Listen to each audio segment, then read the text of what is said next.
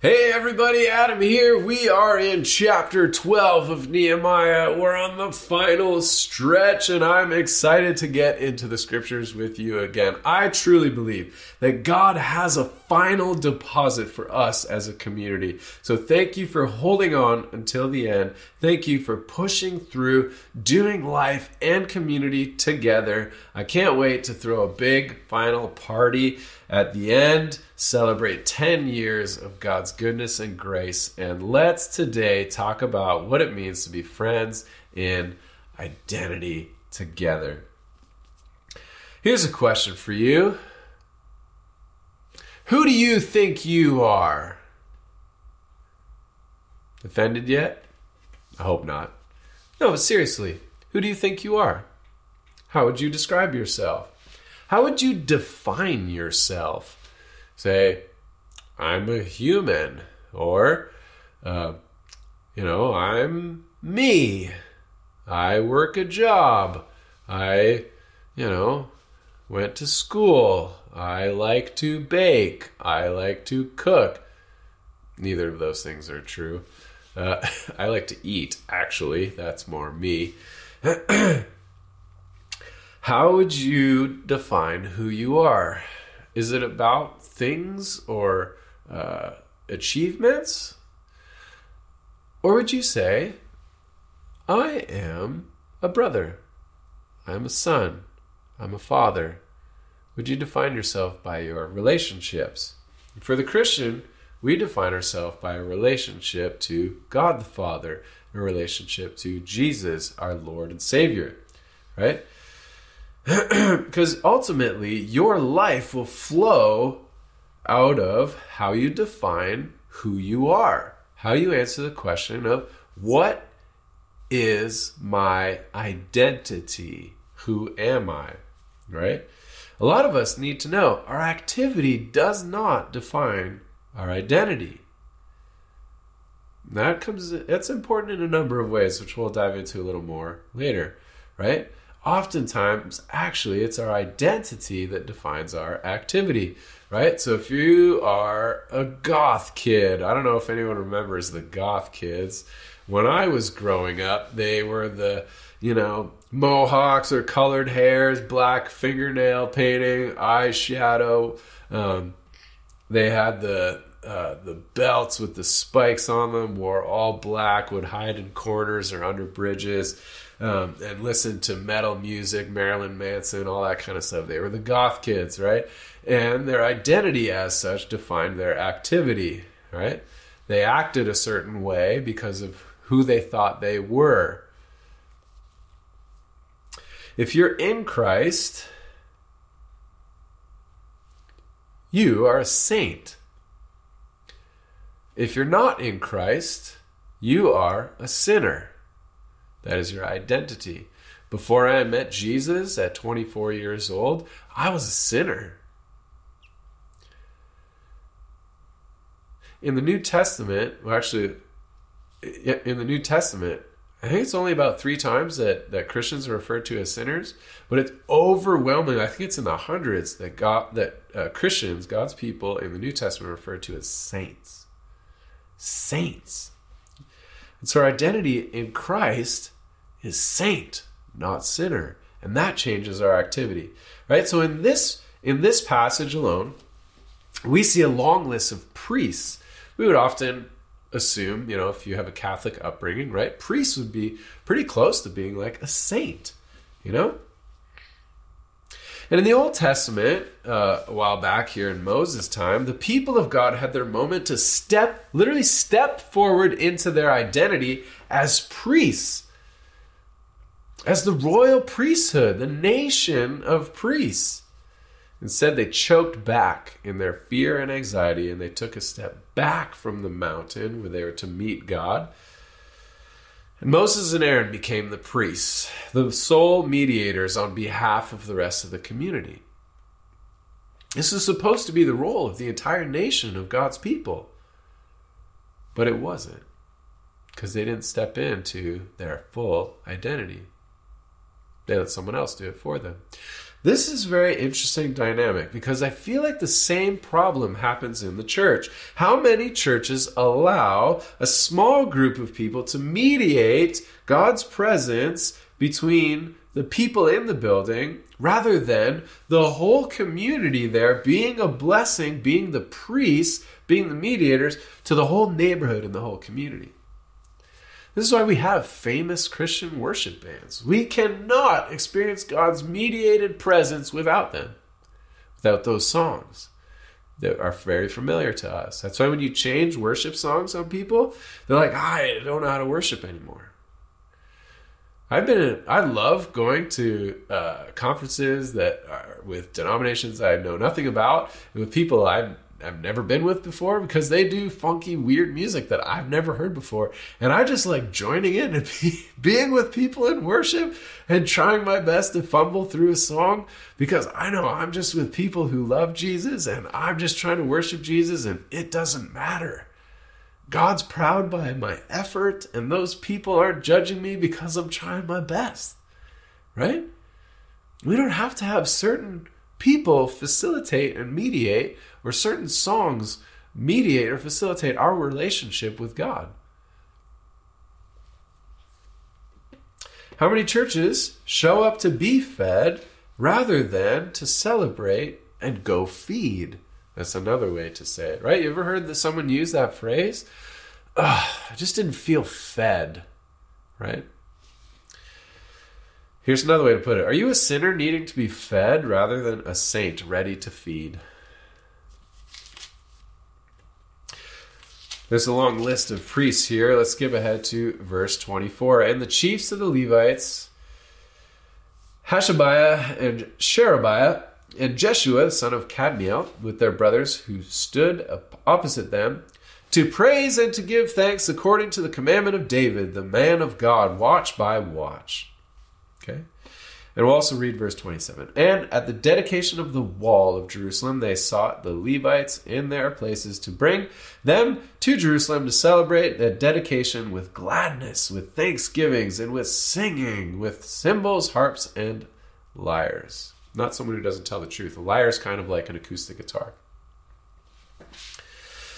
So, people with their identity rooted in Jesus, what do they do? They praise, they give thanks, they celebrate with gladness, thanksgiving, and singing. You say, what about mourning and lament? Totally. Look, no one's bagging on that. But here, this has been the worst time in their life. Remember, the city burned to the ground. Why? Because God was angry with them for their unfaithfulness. He exiled them to be slaves in a foreign nation under godless pagan kings for one hundred forty-one years, and it wasn't till he anointed and appointed a certain leader to lead them out did they finally see the smallest glimmer of hope. And it was a small glimmer.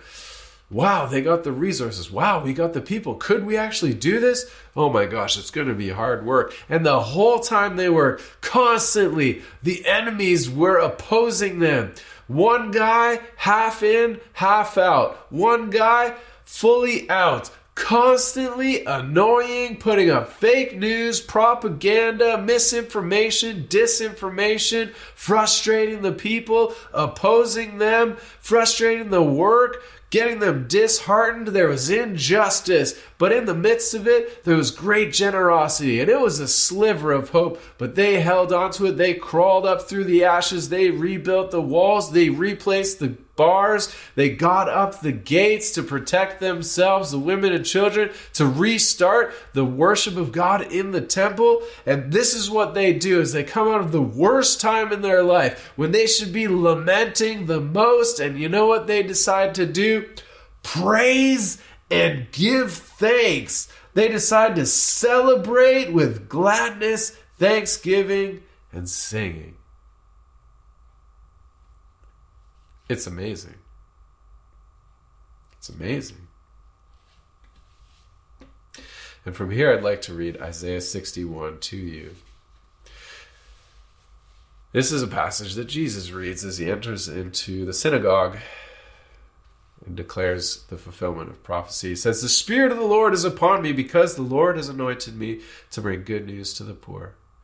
He has sent me to bind up the brokenhearted, to proclaim liberty to the captives, and the opening of the prison to those who are bound, to proclaim the year of the Lord's favor and the day of vengeance of our God, to comfort all who mourn, to grant those who mourn in Zion, to give them a beautiful headdress instead of ashes, to uh, the oil of gladness instead of mourning, the garment of praise instead of, of a faint spirit, that they may be called oaks of righteousness, planting of the Lord, that he may be glorified. They shall build up the ancient ruins. They shall raise up the former devastations. They shall repair the ruined cities, the devastations of many generations." They have the garment of praise, the oil of gladness. It's amazing. But I want to focus on one image here, and that is oaks of righteousness. Because remember, we're talking about identity. Who are you? You could say, from now on, this day forward, Jesus makes me an oak of righteousness. That is my identity. What do you think of when you think of trees? Well, we got the big bushy leaves. We got uh, maybe the shade that those leaves make, the branches that hold the leaves. Oh, yeah, the trunk, right? Maybe some fruit. Maybe think of a fruit tree, apples or cherries or whatever. Many of us would define a tree by what we see, the tangible physical things that are above the ground. How many times do we forget the things that are under the ground, right? The roots, what the roots are feeding on that bring life. They're a little bit harder to see. What's under the surface often empowers, fuels, and strengthens, right? So the roots make the tree sturdy. If you have deep roots and wide roots, you're less likely to blow over. You're strong. It gives you power amidst opposition. But it also, the bigger, stronger roots you have, the more fuel and energy you can suck up to bear more fruit.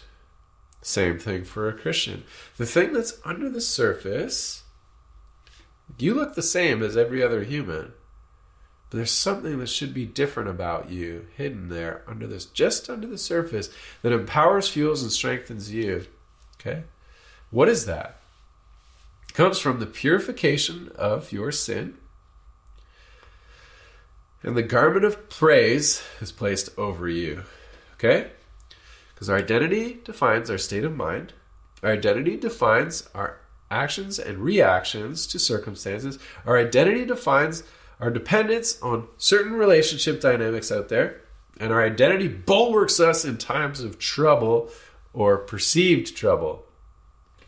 See, our thoughts about who we are, or the things that are going around us, or the people that we interact with, define the feelings and emotions that we have. And this is why, in the New Testament, go ahead and read it, pray about this, Paul talks so much about the life of the mind. He talks so much about this. Because these thoughts and emotions will define all of our relationships around us, including the one that we have with God. I think, carry this with you into your next season, I think the greatest miracles we will see in our time will be relational miracles, will be psychological miracles. We live in an age where relationships are shattered, families are shattered. The biggest miracles we will see will be, I think, what God calls out in the end of the scriptures. He says, "The Spirit will see the reconciling of fathers to sons and sons to their fathers." Okay? We live in the most fatherless generation that ever was. Imagine that started to change. The greatest miracles that are ahead of us in North America will be relational and psychological miracles. Do not discount that. Here are some interesting tidbits to support this thesis. In twenty nineteen, the Youth Mental Health Canada cited nineteen percent of deaths among youth aged ten to fourteen were that of suicide. That's one in every five youth aged ten to fourteen, of, of those youth that die at that age. One in every five deaths.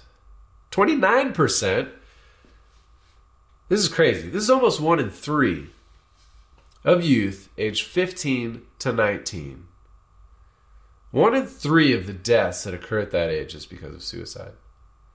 That's insane. twenty-three percent, that's almost one in every four, among young adults aged twenty to twenty-four is that of suicide. We have a crisis, a psychological crisis, a relational crisis on our hands. These are Canadian statistics. By age twenty-five, twenty percent of Canadians will have developed a mental illness. That is one in five. Canada's youth suicide rate is the third highest in the industrialized world. We have a crisis on our hands. What's the solution to this crisis? I'm going to put forward a solution. You can think about it and you can pray about it.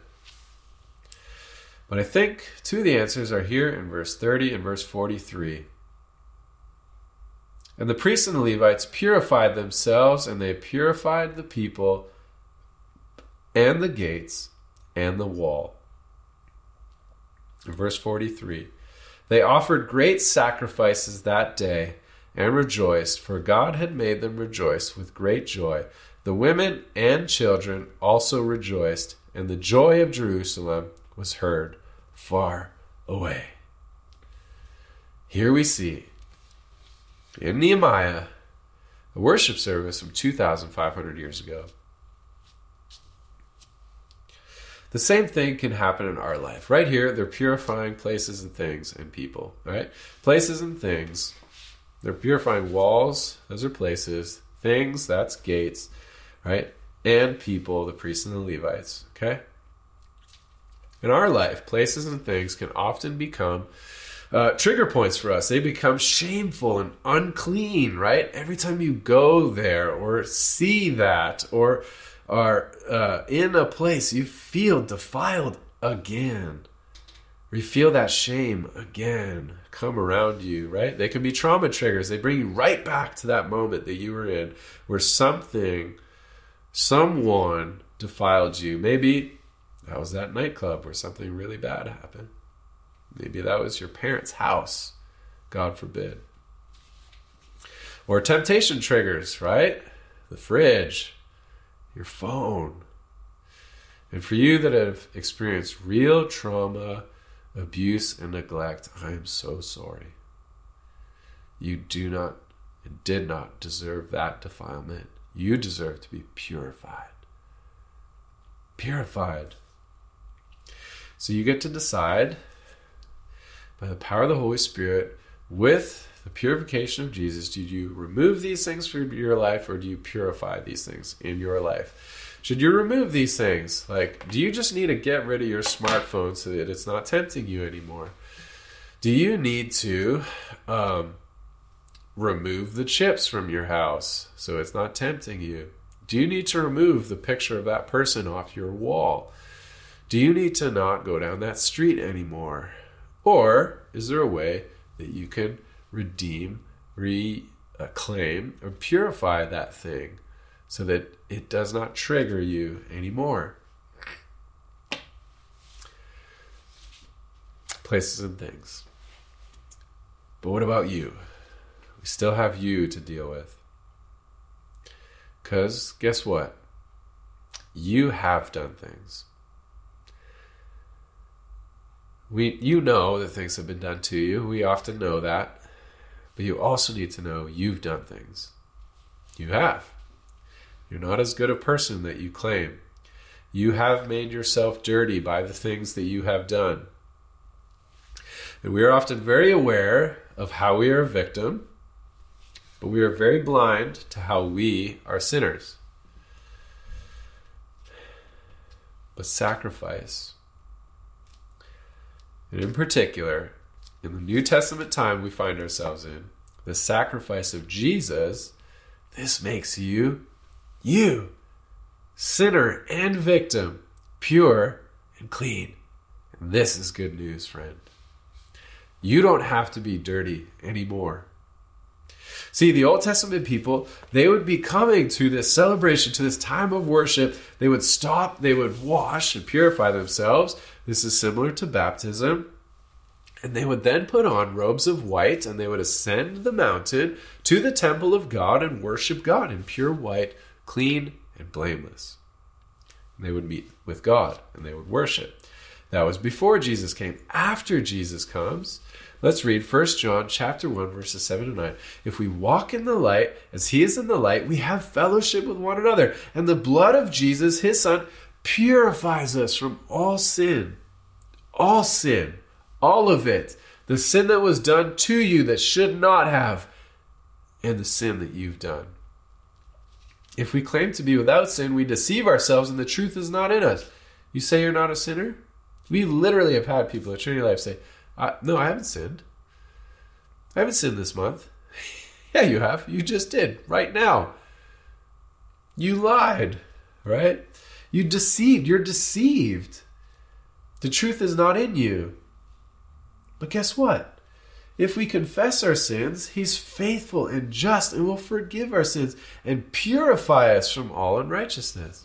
Guys, there's good news for you. When you submit to the Lordship of Jesus, when you receive the beautiful gift that Jesus would have for you, you can be purified. You can be clean. It's amazing. And you can go on into your future not being defined by the worst thing you've ever done and not being defined by the worst thing that's ever been done to you. You can leave that behind. I'm not saying forgive and forget. I'm just saying you get to put it as far as the east is from the west, because that's what God does with your sin. He doesn't forget. He puts it as far as the east is from the west, and he does not count it against you, because Christ has done a beautiful thing for you, and he has taken you and uh, and he has gone in your place and taken the punishment, the penalty, rather, for your sin. And he has also taken you and put you in his place as a son, as a co-heir with him to the kingdom. Would you please receive that gift, friend? And I hope this changes your life forever. And I hope you carry that message forward with you to share with others so that we could see amazing, beautiful things happen in your life and in the lives of those that we love, care, and will come into a relationship with in the future. I love you. Have fun unpacking all of this in your R three. Be blessed.